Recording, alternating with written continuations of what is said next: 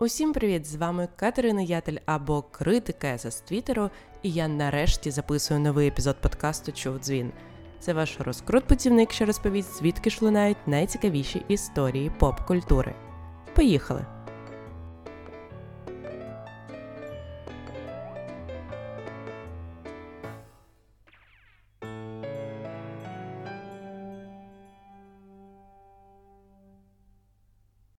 І відкриємо ми сьогоднішній подкаст з обговорення потенційних або навіть підтверджених пар. Коли я в минулому епізоді цікавилась, чи хочете ви, щоб я згадувала про український контекст, то, якщо чесно, навіть не очікувала, що на нас чекає у соцмережах. Отже, з судових документів, так-так саме з них, ні з яких інших джерел, стало відомо, що український письменник, поет та музикант Сергій Жадан розлучився зі своєю другою дружиною. А з підглянутих вже сторіс по тому в Інстаграмі навіть з'явились чутки, що він нібито має стосунки зі співачкою Христиною Соловій, з якою вони знімали одіозний кліп. Я вже жалкую про вибір слова «одіозний», але без ним «одіозний». Чи правда, чи неправда, що вони разом, я не знаю, але не можу натішитися, що і наші зірки можуть викликати такий ажіотаж. І поки українці сварилися, чи можна коперсатися у білизні Сергія Вікторовича, світ активно обговорює можливі стосунки Тейлор Свіфт та соліста гурту тисяча дев'ятсот сімдесят п'ять Метті Хілі. Дуже гардкорні Свіфті насправді пам'ятають, що цим двом роман приписували ще у далекому дві тисячі чотирнадцятому році, коли Тейлор сходила двічі на його концерт і навіть прийшлася в його футболці. Ну, тобто не буквально в його футболці, а в мерчі його гурту. Це якраз був період, коли Тейлор понад рік ні з ким не була в стосунках після розставання з Гаррі Стайлзом, і в ті часи преса дозволяла їй побути трошки довше наодинці, ніж тиждень. Я не знаю, тиждень хоч пройшов, але позаяк. За кілька місяців після тих концертів Тейлор почала стосунки з Калвіном Гаррісом, і про Гілі всі забули. Але Гілі явно не забув про Тейлор, тому що, схоже, вони справді підтримували хоча б якийсь контакт, бо, по-перше, вони мають спільного друга, а саме продюсера та музиканта Джека Антонова, а по-друге, бо Гілі навіть у кількох інтерв'ю протягом років казав, що хотів записати б з нею пісню. У січні двадцять двадцять третього Тейлор нібито ще тоді зустрічалась з Джо Алвіном, і вона прийшла на концерт тисяча дев'ятсот сімдесят п'ять і виступила у них гостею. Фанати почали прогнозувати, що колаборація між артистами таки буде, але ж ніхто не думав, що колаборація буде аж така. Бо цього місяця, у травні, Метті Гілі почав з'являтися на концертах Тейлор серед гостей. Тейлор зараз у турі, якщо ви не помітили по тисячі одній сторіс та відео в Тіктоці. А дванадцятого травня в мережу потрапило фото, де вони нібито тримаються за руки і, можливо, напевно, є такий шанс, що навіть цілуються. Я не буду судити, чи справжній це роман, чи піар-історії, але я рада за хлопців з тисяча дев'ятсот сімдесят п'ять. Я, звісно, не фанатка, але у них, наприклад, за цей короткий період часу вже на чотирнадцять відсотків зросли показники прослуховувань на стрімінгах. Раз ми говорили про Тейлор, то використаю її як дуже такий плавненький перехід в наступну історію, тому що під час одного з її концертів Кіт Урбан, чоловік Ніколь Кідман, записав тік-ток про те, як вони разом з дружиною вайблять під музику Тейлор на концерті. Це, знаєте, одне з тих трошки крінжових відео, на яких люди наче просто насолоджуються гарним вечором, а тобі чомусь ніяково. Загалом, ніхто б не звернув увагу на це відео, якби на фоні не стояли стендап-комік та король вашої кризи двадцятого Бо Бернем і не цілувався зі співачкою Фібі Бріджерс. І після того, як уважні фанати помітили, що це Бо Бернем і Фібі Бріджерс, з'явилось ще одне відео, де ще й кращій якості, де їхні особи остаточно підтвердилися. Так що... Так, у нас явно є нова пара.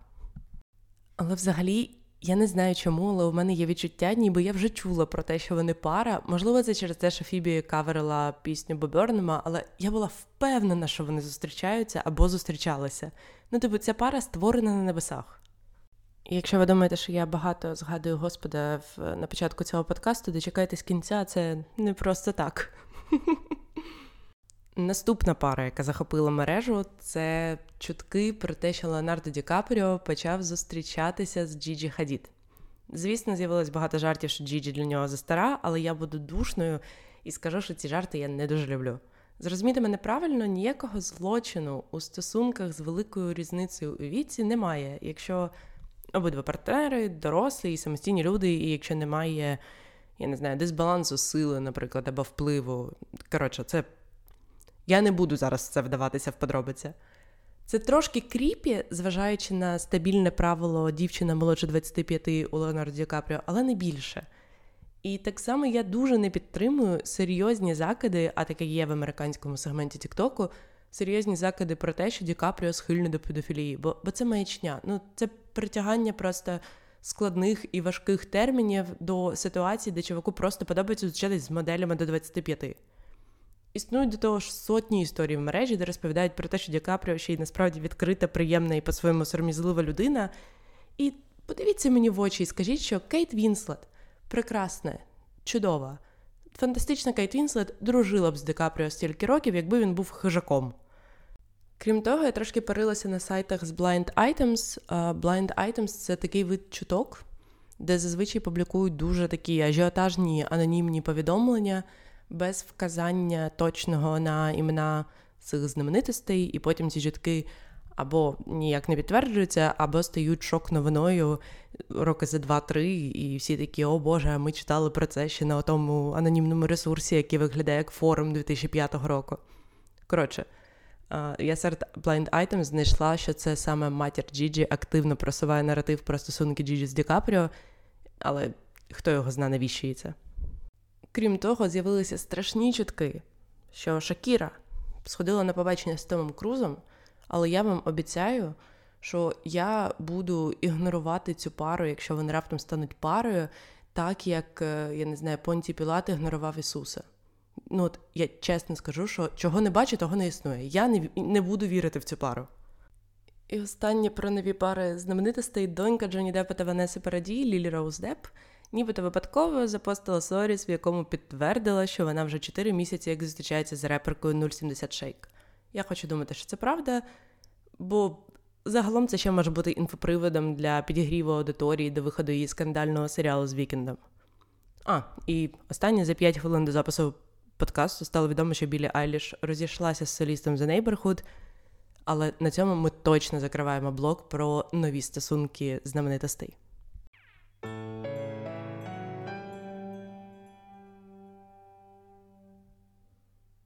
Тепер давайте трошки поговоримо про серйозне, бо акторка Адель Анель, відома передовсім за фільмом «Портрет дівчини у вогні», оголосила, що завершує акторську кар'єру, бо французький кіноринок проігнорував рух міту.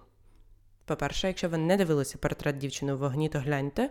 Це хороший історичний романтичний фільм про художницю та жінку, яку вона має намалювати перед заміжжям. Якщо ви його вже бачили, то можете глянути «Водяні лілії» тієї ж режисерки, який відкрив для нас взагалі світу Анель як акторку.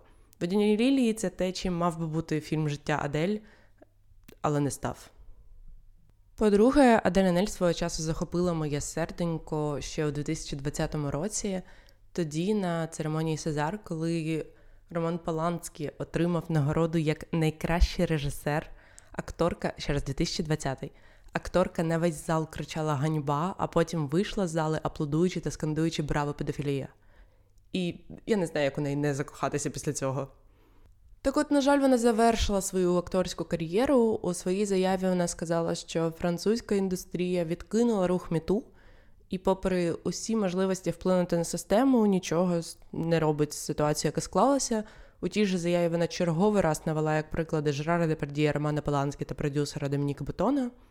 І якщо індустрія не готова змінюватись, то вона не хоче бути її частиною. Схоже, що Адель повністю зосередиться на активізмі, бо останнім часом її в основному було видно на демонстраціях проти пенсійної реформи у Парижі.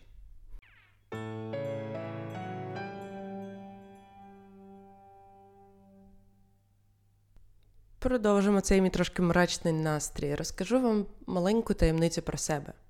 Якщо ви хочете, щоб я завелася від одного до знищую все довкола, що бачу, то покажіть мені фото Кріса Брауна. Музикант Кріс Браун – це один з тих чоловіків, ви чуєте, да, наскільки я намагаюся спокійно говорити, це прийде. Це один з тих чоловіків, яких я використовую як приклад, чому cancel-культура або культура скасування насправді не працює і не має ніякого ефекту. Чому я так вважаю?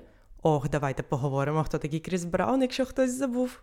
восьмого лютого дві тисячі дев'ятого року Ріана мала виступати на премії Греммі, але її виступ тоді несподівано скасували, і серед причин було те, що напередодні Її партнер Кріс Браун побив її під час сварки. Зазвичай, як ви знаєте, такі історії замовчують, але побив він її достатньо сильно, щоб це було видно неозброєним оком. Ну, тобто, я не кажу вам гуглити ці фото, але воно є. Йому тоді було висунуто звинувачення у нападі. Ще раз, це був дві тисячі дев'ятий рік. Стежте далі за магією. У дві тисячі одинадцятому році під час ранкового шоу ведучий Робін Робертс запитав у Кріса Брауна, чи бачився він з Ріаною, на що співак тоді дуже розсердився, він промоутував свій альбом якраз в цей період. Він розсердився, вибіг зі своєї студії у гримерку, розніс там вікно і потім покинув приміщення телеканалу. У дві тисячі дванадцятому році фанатки Кріса Брауна оточили його лімузин і хотіли сфотографуватися, і він розсердився, забрав телефон однієї з них і, супроводжуючи це образами по відношенню до жінок, викинув телефон з вікна. У дві тисячі тринадцятому під час виступу, після виступу, перепрошую, в одному з клубів, Кріс Браун з такою силою штовхнув жінку, що їй знадобилась операція на коліні. Того ж року він відкрито погрожував Френку Оушену, що застрелить його. І, наскільки я пам'ятаю, того ж року він нібито кілька разів був замішаний у дрібних крадіжках, але прямих доказів цього немає, звісно ж. У дві тисячі п'ятнадцятому році, ви чуєте дати, правда? Почалося з дві тисячі дев'ятого. У дві тисячі п'ятнадцятому році, коли прихильниця відмовилася віддати йому свій телефон, він виштовхнув її з автобусу. У дві тисячі шістнадцятому році у клубі йому не сподобалось, вгадайте що, так, жінка його сфотографувала, тому він вдарив її в обличчя і забрав телефон. Того ж року одна з його турменеджерок заявила, що він погрожував їй насильством. Все того ж дві тисячі шістнадцятого року він також був заарештований поліцією, коли прийшов до своєї колишньої і погрожував їй пістолетом. У дві тисячі дев'ятнадцятому році Кріса Брауна звинуватили у зґвалтуванні. У дві тисячі двадцятому році його знову звинуватили у зґвалтуванні, цього разу, здається, на яхті, і там навіть був суд. Як ви думаєте, ви почули оцю хронологію, як ви думаєте, чи має Кріс Браун кар'єру? Питання риторичне, якщо що. Кріс Браун не лише має кар'єру, він... йому приписує титул «Король ар енд бі». Його альбоми, випущені після історії з Ріаною, отримували золотий або платиновий статус. Відтоді у нього виходили спільні пісні з Нікі Мінаж, з Зендаєю, з Хлоєю Бейлі, це сестра Русалоньки, з Джеком Гарлоу, я не знаю, з Рітою Орою, з Кендріком, з Віла Емом. У дві тисячі двадцять другому він отримав нагороду як улюблений ар енд бі-артист в American Music Awards. Його регулярно номінують Billboard. Цього року він навіть номінацію на Гремі отримав. Ба більше, десь у лютому цього року він давав інтерв'ю, в якому він обурився, що є люди, які гейтять його за помилку, помилка – це його слово, не моє, з Ріаною. Так от, чому я взагалі згадала Кріса Брауна, окрім мого бажання вивільнити цей злість, знаєте, цю злість, спустити цей гріх, так сказати, з душі? Так от, кажуть, минулого року він побився з Ашером, і ні, він не намагався відібрати в нього телефон. Ашер захищав, суючи за все, якусь жінку на вечірці, і вони побилися. І це вірусилося, але недостатньо, щоб припинити кар'єру клятого Кріса Брауна.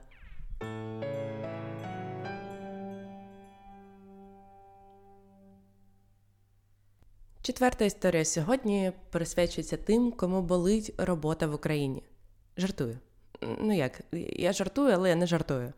Коротше, одинадцять співробітників колишніх та нинішніх шоу Келлі Кларксон розповіли виданню Rolling Stone про те, що працювати на цьому шоу виявляється нестерпно. За їхніми словами, продюсери дозволяли собі такий рівень образ та тиску, що це було більше схоже на психологічне насильство, а не на роботу. Деякі співробітники розповідали, що їх буквально нудило на робочому місці від рівня стресу. Вони казали про те, що навантаження на шоу було таким, що це неможливо було поєднувати з життям, що, в принципі, стандартно, суючи за схемами американців, але не про це. І, крім того, вони ще додали, що там дуже низька оплата праці. Мені у цьому тексті Rolling Stones найбільше сподобалось те, що вони всі в один голос розповідали, що сама Келлі Кларксон кульбабка, і що вона ні про що не знає, ні про що не здогадується, ні в чому не винна. За кілька днів після виходу матеріалу наша кульбабка таки прокоментувала ситуацію. Вона сказала, що їй надзвичайно важливо підтримувати атмосферу любові на своєму шоу, що видно по тому, як вона веде його. Це я від себе додаю, це не вона сказала.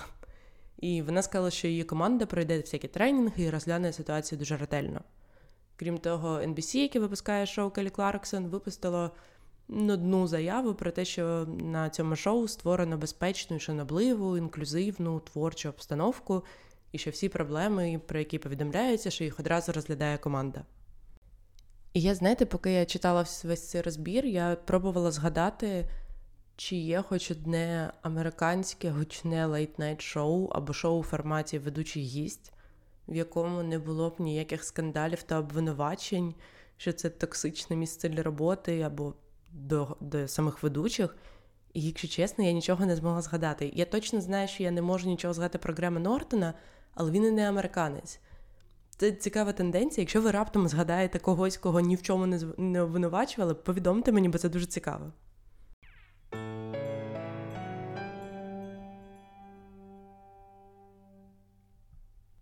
П'ятим у нас іде зовсім свіжа новина. Меган Маркл та принц Гаррі заявили, що у Нью-Йорку їхній автомобіль, де їхали вони та мама Меган, дві години переслідували папараці і ледь не спровокували автокатастрофу. І я щиро не знаю, як це коментувати. Я зараз по... спробую пояснити, чому. З одного боку, мені не хочеться звинувачувати їх у брехні чи гайпі на темі принцеси Діани. Читаючи книгу Гаррі, яку ви, до речі, можете вже купити в українському перекладі. А, вибачте, але навіть я, коли читала цю книгу за всіма його привілеями, мені було його дуже шкода.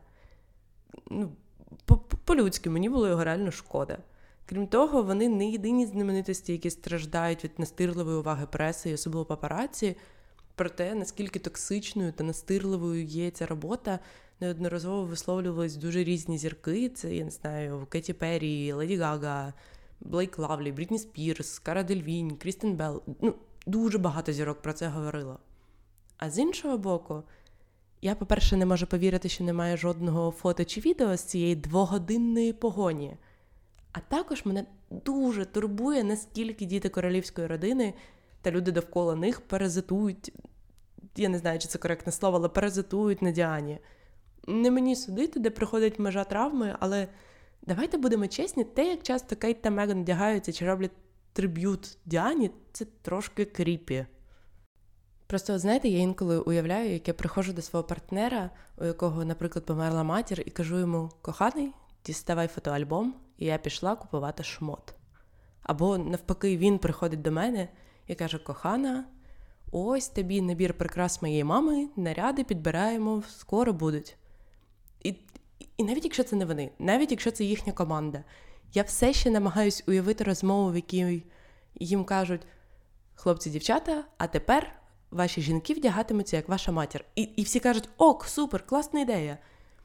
І навіть якщо це культивується пресою, а не королівською родиною, що я, я вважаю, що це неправда, це культивується з обох боків, я б неіронічно хотіла побачити вимоги на посаду людини, яка пише про королівську родину. Я сподіваюся, що там є пункт, який звучить як: «Ідеально знайтесь на гардеробі принцеси Діани і за потреби можете навіть у п'ятнадцятисекундному тіктоці з ламами в Австралії побачити її образ».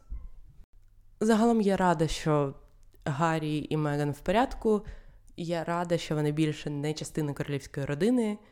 А ще я дуже рада, що я пропустила минулий тиждень, і мені не довелось записувати подкаст, в якому я поясню людям, чому Чарльз мудак, тому що в Твіттері на мене накинулись так, ніби Чарльз їхній рідний дядько. Я, я не знаю, що трапилось з людьми.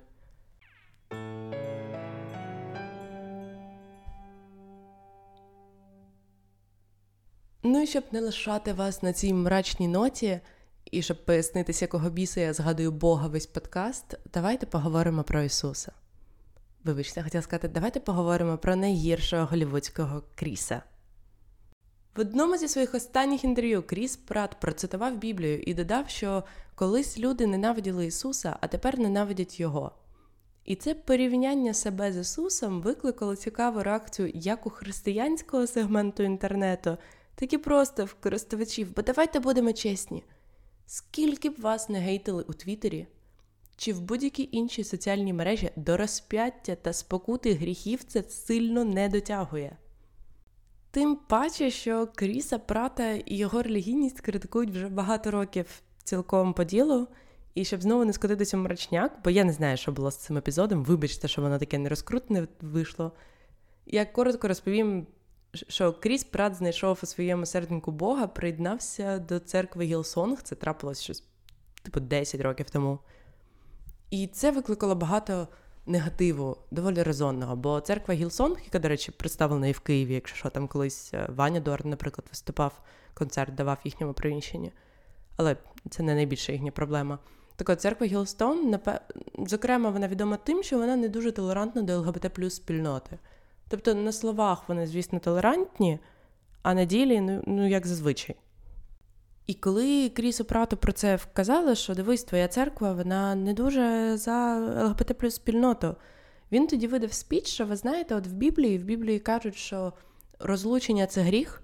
Спойлер, не кажуть в Біблії, що розлучення – це гріх. В Біблії кажуть дуже багато речей, але не цю. Але неважливо. Він каже, от, бачите, в Біблії кажуть, що розлучення – це гріх, а от я розлучився, і моя церква все одно мене прийняла.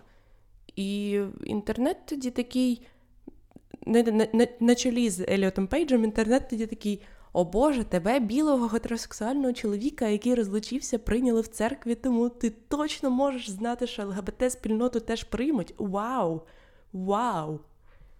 Або зовсім такого жорстякового Прат якось розповідав, що він а, любить приносити в жертву тварин, бо він таким чином ближче до Бога. І, якщо чесно, з цієї заяви я роблю висновок, що з Біблії Прату явно ближче старий заповіт, а не новий. І якщо це справді так, то його заява про розлучення в контексті Біблії звучить ще більш іронічно. Я не буду пояснювати цю думку. Коротше, така якась історія з Крісом Пратом, мене вона дуже веселить, бо порівняти себе з Ісусом, ну, давайте будемо чесними, це міг би бути рівень для Кан'є Веста, але Кріс Прат, ну куди? І долучайтесь до команди Кріса Пайна, найкращого голлівудського Кріса. І на цій святій ноті, я думаю, що пора закінчувати новий випуск подкасту «Чув дзвін». Не забувайте ставити оцінки на подкаст-платформах, взаємодіяти зі мною у Твіттері, де я підписана як критикеса, поширювати епізод, а головне донатити волонтерам та військовим. До зустрічі, сподіваюся, що за тиждень, хоча я серйозно задумуюсь про те, щоб перейти на меншу періодичність. Але побачимо. Бувайте!